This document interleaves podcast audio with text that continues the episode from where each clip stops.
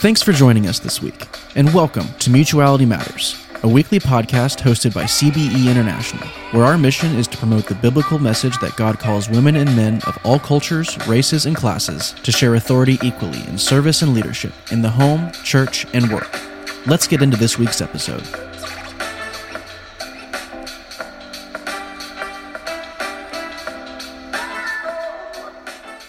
Welcome back, everyone. My name is Erin Moniz, and I'm here with my co host Blake Dean, and you are listening to New Voices of Mutuality Matters, hosted by CBE International. And friends, we are doing something extra special for this episode because this month we are excited to feature articles from the winter 2021 issue of Mutuality Magazine. And it just came out. It just like it literally just came out, friends. You you should really check this out. Blake, tell us a little bit about what is Mutuality Magazine? What are we talking about? Yeah, so Mutuality Magazine is the print and digital magazine of CBE International. It offers articles from diverse writers and perspectives who share egalitarian theology and explores intersection with everyday life. You can get it in print and you can get it digitally on CBE's website. So we um, got to read it a little bit early, and so we're excited to get to talk about it. And then hopefully um, you will go to CBE's website under resources, click blog and magazine, and then go read some of the fabulous work that's being done. Yeah, absolutely. We are going to put provide links in the show notes, but by this time, you can either become a subscriber or get a digital copy online.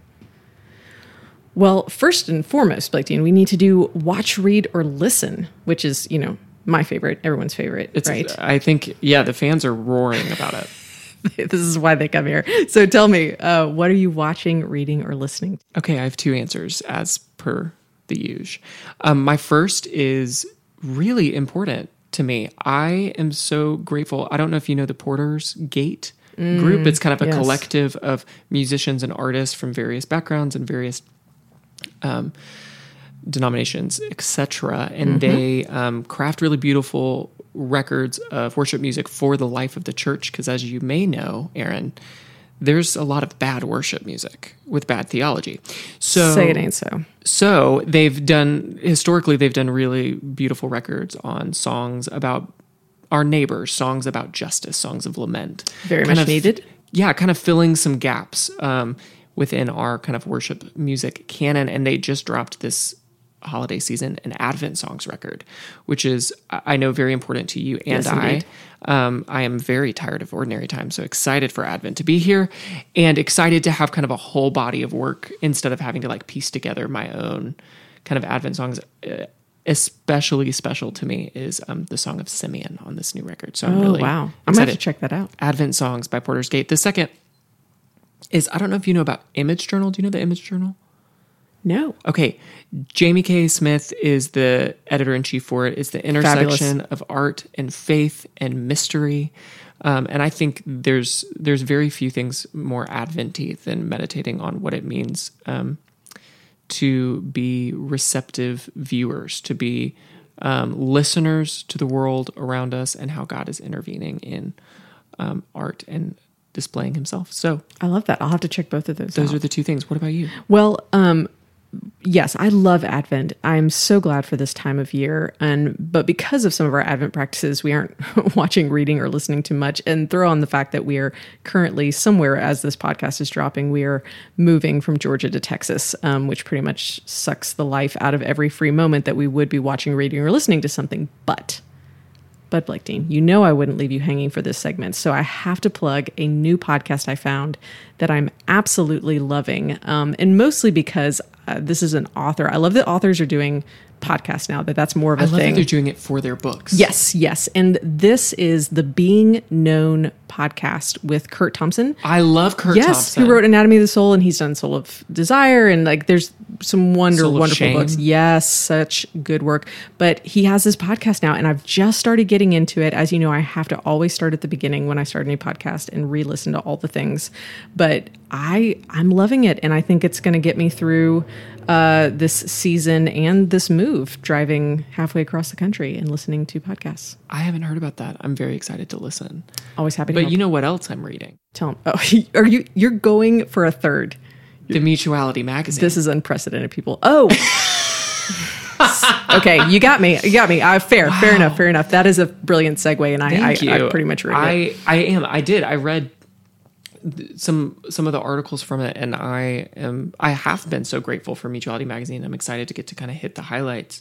So we'd love to just kind of walk through some of our favorite things that we saw in it, but also just give an overview of what you can expect. And then, dear listeners, get on your laptops And read this magazine. and go read the magazine. Absolutely. So so there's there's one uh, article by um, Katie Christine Gaddini, and we are so sorry if we butcher any of your names on this. We are just people that are phonetically challenged, but she wrote an article called Watershed Moments. Re-examining the barriers facing women in the church. And the reason, listeners, you are going to love reading this article is because it unpacks um, how we understand true progress and barriers when it comes to women occupying these spaces in ministry settings, how sometimes what looks like progress isn't always progress. And she does a really beautiful job um, kind of breaking this down. A line that I'd like to quote here that, that I think is fabulous, where she says that research shows that the biggest impediments single women currently face are the ones that operate in disguise. I know this is this is a great one, and she she also includes data, uh, which we love data. You know, data, data. of women's progress in denominations over the past few decades. So I think readers are really going to enjoy that particular article. and I loved David Hart wrote an article Ah, yes. that was kind of like hitting the a topic which is really near and dear to me for some obvious reasons, which is men need to talk about the difficulties women face. Mm. And he tells this story, which um, I think, when read, one way could be comic and in another way could be tragic about sitting in, um, I think, like a 75 minute or some long men's ministry meeting of some sort. Um, and he noticed the like lack of discussing women or um, women's issues, even though masculinity was being discussed, even though like the roles, uh, like the adjectives for masculinity, what does it mean, provider, protector, etc. Um, and he noticed this lack, and then when he brought that to the attention of um, whomever was in charge um, or of note, the response was, "Well, this is a men's group." Um, and so I'm not going to spoil the rest of the article, but I think you should read it, especially for our male listeners. Um, Absolutely. something that I am very compelled by in his reflections, but also um, have have been thinking on for a couple years now is how we can't actually talk about masculinity or femininity without the other. Um, and when we do, it tends to lead towards deeper stereotypes that are unhelpful. So I really appreciated David Yeah. Hart's article. Yes, absolutely. I second that very much. I think we can't talk enough about those kind of perspectives. Agreed. Um, now, the the big article in this uh, winter issue is actually an interview, and it really takes us back to the beginnings of CBE. This is seven egalitarian leaders reflect on the movement's past, present, and future. And friends, there is so much in this. I'm just going to give you the highlights, um, so so in hopes that it whets your appetite to go and read it. But essentially, um, CBE's flagship document, which is called "Men, Women, and Biblical Equality." um, presents the biblical rationale for gender equality as well as its practical applications in the family church community. Since its publication in 1989, friends, we're not going to tell you how old we were or maybe we're not. I was 19 not zero alive. years old in 1989. The statement has been translated actually into more than 30 languages, which is pretty astounding. And so this is an interview with two of the original framers and five of the original signatories. And awesome. and and and some people um, have gone on to be with the Lord, and so just the fact that we have this early group that began um, CBE and began this uh, this movement and this document, I think is is profound. And so they talk about the factors that led to crafting the document, and it was really prompted by the Danvers statement. And it, friends, if you are listening to this podcast and you love gender theology and you love CBE, but you are not familiar with the Danvers statement, this is one of those pieces. We could do a whole other podcast just about the Danvers statement, but it was a statement put out by, I think, what either was or what eventually became the Council for Biblical um, Womanhood and Manhood, Manhood and Womanhood. Forgot, got to put them in first there. Um, but that this was a statement that prompted this group to get together and create a counter statement Yeah. to represent evangelicals so that the Danvers statement wasn't the only one representing evangelicals. So it's really it's really compelling. And so this article talks with this group that helped frame and who signed this uh, this counter document, and uh, they ask we they talk about like progress, like how things have changed since 1989 or not changed. And and you know change is slow but it's happening. And one of the one of the folks in the article talks about the fact that we just have to keep repeating repeating repeating this uh, truth in the churches to see change happen even if it happens slow. They talk about um, advice for the next generation being us picking up the torch moving on with uh, this this uh, work um, they talk about the importance of good scholarship and biblical centrality to the discussion of gender theology and why that's important. And I find their their language really helpful in that section. And then they also talk about how to be in dialogue with complementarians. I love that article. I highly recommend it. And in this um, edition of the Mutuality magazine, you can also look forward to some book reviews, and it's quite a list of book reviews. If you'll bear Indeed. with me, covering Defiant, what the women of Exodus teach us about freedom, covering Aimee Byrd's recovering from biblical manhood and womanhood. Mm. Kristin Kobes Du Jesus and John Wayne, William Witt's Icons of Christ, Kevin Giles's The Headship of Men and Abuse of Women. Are they related in any way? um, the great sex rescue, the lies you've been taught, and how to recover what God intended, and the making of biblical womanhood by Beth Allison Barr. So a plethora. Oh my gosh, of book reviews. What an exceptional list, and and I see these, and of course, Icons of Christ. We got to interview Dr. Witt um, in season two of this podcast in early days before we got connected with CBE, and we would love to send you back to that yeah. to to hear um, him talk about the book that was just prior to its coming out. But oh gosh, these other books! I mean, if if you're on social media or Twitter or looking at religious news in any way, these are books that you have heard about. These and I'm really I'm really interested in reading reviews, especially about some of the books I haven't gotten to yet. Yeah, agreed. Agreed. But that's not all that is in this magazine. We Correct. have another article that is there, but we have saved it to the end because we have the good fortune and pleasure to get to speak with its author. The article is a reflection on the state of women's equality in the Black Baptist Church context. That's right. Uh, Deirdre Janice Austin is currently studying for her MDiv at Candler School of Theology. Her research interests include the Black Church and the intersections of faith, race, justice, and healing, and she is committed to employing a radical love ethic in working towards healing and wholeness through good theology, research, direct action, and policy. And uh, you can actually learn more about her at her website, which we will put in the show notes. So, listeners, sit back and enjoy this interview with Deirdre Janice Austin. Well, welcome everyone. We are so excited and honored to be with one of the authors and contributors to hey. this winter's issue. And um, we would first just want to let people know your article is titled A Reflection on the State of Women's Equality in the Black Baptist Church Context. And but this is not your first article with CBE. So this is in this issue, but you've actually done a handful of articles in the past. So Will you tell us what was your inspiration for this one? What was what was working on your heart and in your life that prompted you to write this article? That's a good question. Um, I was actually invited to write this article. So um, the articles I've written before are on one was that what it was about, but similar theme. So the first article or the last article I think that was in the magazine, was on my experience as a seminarian and I guess a letter to men about ways that they could support women in ministry. And my next one was on um, Reverend Dr. Prathia Hall, so Black Baptist woman minister, who I guess navigated some of the same context, and that she was able to be the pastor at her father's church, but she also applied to other positions and was never called back for those other positions. So even recognizing some of her challenges as a Black woman in ministry and basically learning about this history, learning about this context, and thinking through okay, where am I going? after seminary, how do I understand my own call, my own role, even amid some of the, the challenges as a woman in ministry?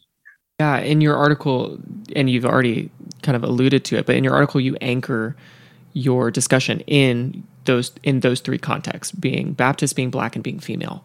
In your opinion why is it important kind of just a really general question why is it important to recognize context when talking about maybe some like hot topic egalitarian topics like ordination or um, pastoral roles? Yes.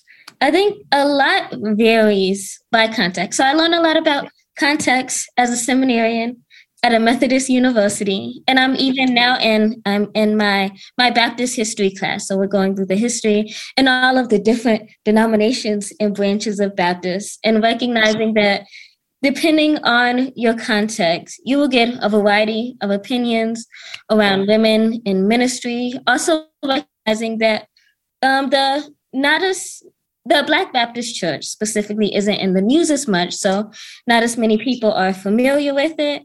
And when people hear Baptist, like people tend to think Southern Baptist. So being able to like recognize that there are many denominations and many contexts, and even within like the Black Baptist Church, there are well, your experience will vary depending on the church that you're in. So recognizing there's a lot of variety and a spectrum of experiences.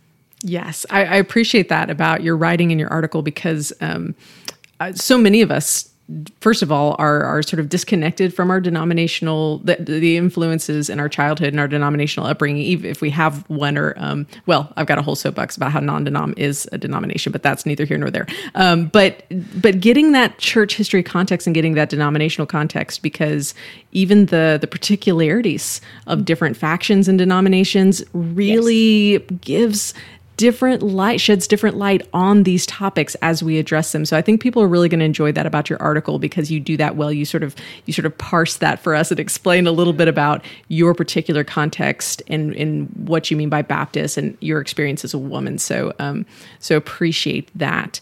Um so in in thinking about um just just your article and, and the conclusions you come to what are you hoping people will glean? What is something you're like i want listeners to get this when they finish reading my article that is a good question. Um i want people to leave like sitting in this tension and recognizing that there there's room for growth as it relates to women's equality within the church and like that's something that I I lean into this idea of lament. That's something that we can lament.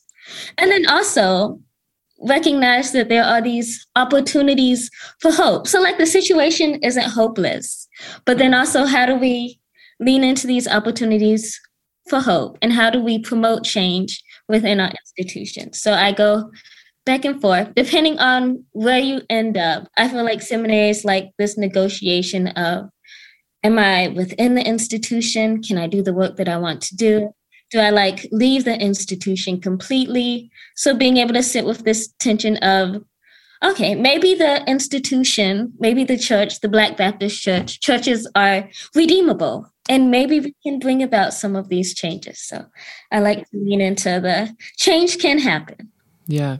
That's a be- that's a a beautiful, beautiful thought. I absolutely um something I really thought was interesting and what I think was really deeply compelling to me about your article was in egalitarian spaces we often talk about kind of like what you were talking about. We we often talk about like kind of the low hanging fruit like the people like the the things that capture our imagination and often rightly so are the places that don't affirm women's leadership or don't affirm women's ordination and how do we talk to complementarians or whatever like whatever those kind of hot topic conversations are. But for you, in your context, like you've seen female you, i think you say in the article i've never heard like it be said from the pulpit that women shouldn't preach and i've heard women preach and yet there still seems to be some more um, if i can say insidious barriers um, to like women's leadership and even in a context that is both theologically and hermeneutically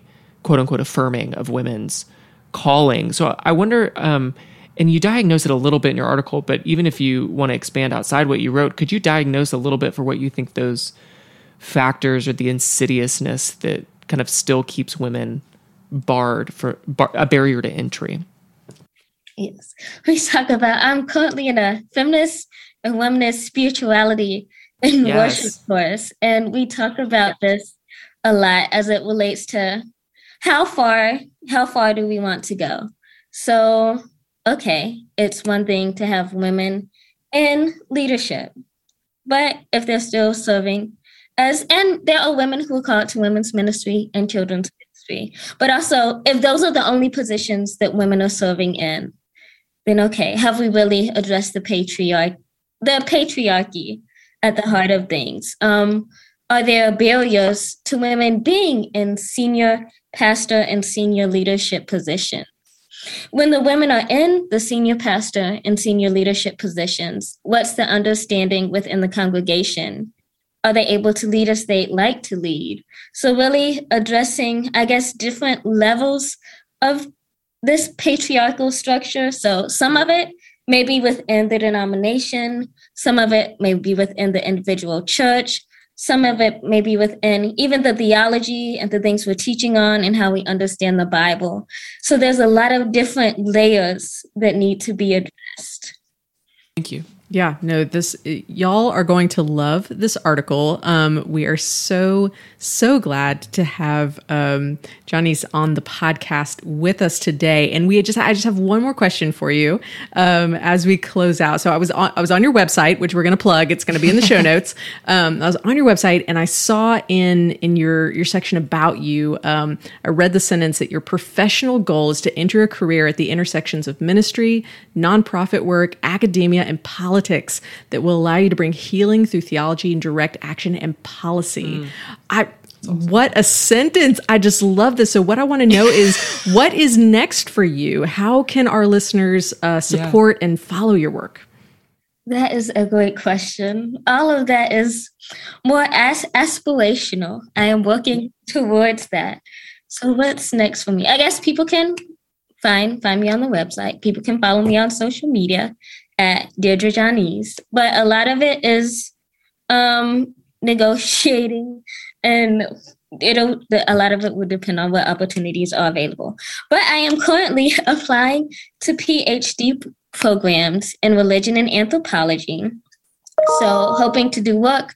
Uh, my focus area is black women and healing. So hoping to do work around black women and healing and looking specifically around how we've come to understand bodies in the church, and then also drawing on like embodied psychology and somatics and dance. My own, I do liturgical dancing, so dance in a religious context, dance in an African American context, and bringing all of these together as like we know that people are facing trauma from religious trauma, pandemic trauma, personal trauma, racial trauma, how can we address trauma?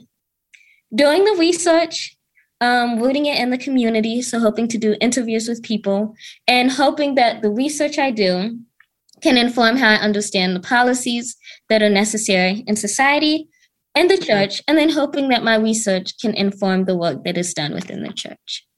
Yes. Yes, and amen. Friends in academia listening to this, snatch her up. This this girl needs to be in your program today, and we are excited. We're excited for the work you're doing. All of those topics are so important and so needed, and we just need more and more content. Um, I also love how you were like. Oh, I don't know. That's a good question. And then went on to give like a beautiful, fantastic answer, comprehensive, like succinct yet rich answer. So I ju- that was my favorite part, which yeah. is like, oh, I don't know, but also, but also, the, the yeah. statements of purpose have really challenged me to be like, okay, you have to articulate yeah. what it yep. is that you want to do. And why you're going to grad school, and like, yeah. what's your vision for the future? And you, if that's a hint at your application, yes. well done. Yes, you can see that you have been doing the work, and we are excited for you. Well, Thank you so much for being on the podcast with us today. We want to continue to point you, as we have many times in this episode, towards the article, the winter uh, ish 2021 issue of Mutuality Magazine. So, first, be sure to go visit uh, her website Deirdre Janice Austin. Did I say that correctly? Deirdre yes. Janice Austin.com and go to uh, cbeinternational.org uh, to subscribe to Mutuality Magazine and to access a digital copy of this issue. And we want to thank all of our listeners for joining us today. If you enjoyed this episode, be sure to subscribe to the podcast so that you can hear weekly from our co hosts and other themes as we develop content on gender theology for the gospel empowerment of men and women. We would like to thank Landon, our support tech, and the team at CBE International that makes this podcast possible. I am Erin Moniz with my co host Blake Dean. We are Mutuality Matters. Thanks for listening. Hey, Blake Dean. Hey. So, we all know that CBE creates all kinds of resources that are helpful on so many levels, but did you know that right now they are about to launch a new resource to help you and your faith community create safe spaces? No. Is it written for pastors or Christian leaders in faith communities? Yes, and it is called Created to Thrive Cultivating Abuse Free Faith Communities. And it brings together the voices of experts and faith leaders for a much needed conversation about abuse. Wait, can can I pre order it? Because if I don't, I'm going to forget. Oh, yes, absolutely. And not only can you pre order it, but you'll want to go to the link in the show notes of this episode, or you can go to CBE's website at www.cbeinternational.org. And not only can you pre order, but you get a bundle of perks, including the Nurturing Women's Equality, a church evaluation tool companion workbook, and access to an invite only book club with the authors on Facebook. And this is between December 1st and January 1st. Oh, sorry, I have to go. Where are you going? I have to go pre order the book. Of course. Looking for more information about CBE and our mission for biblical equality? Then please visit cbeinternational.org for more information. And please be sure to tune in each week for new episodes here or wherever else you listen to podcasts.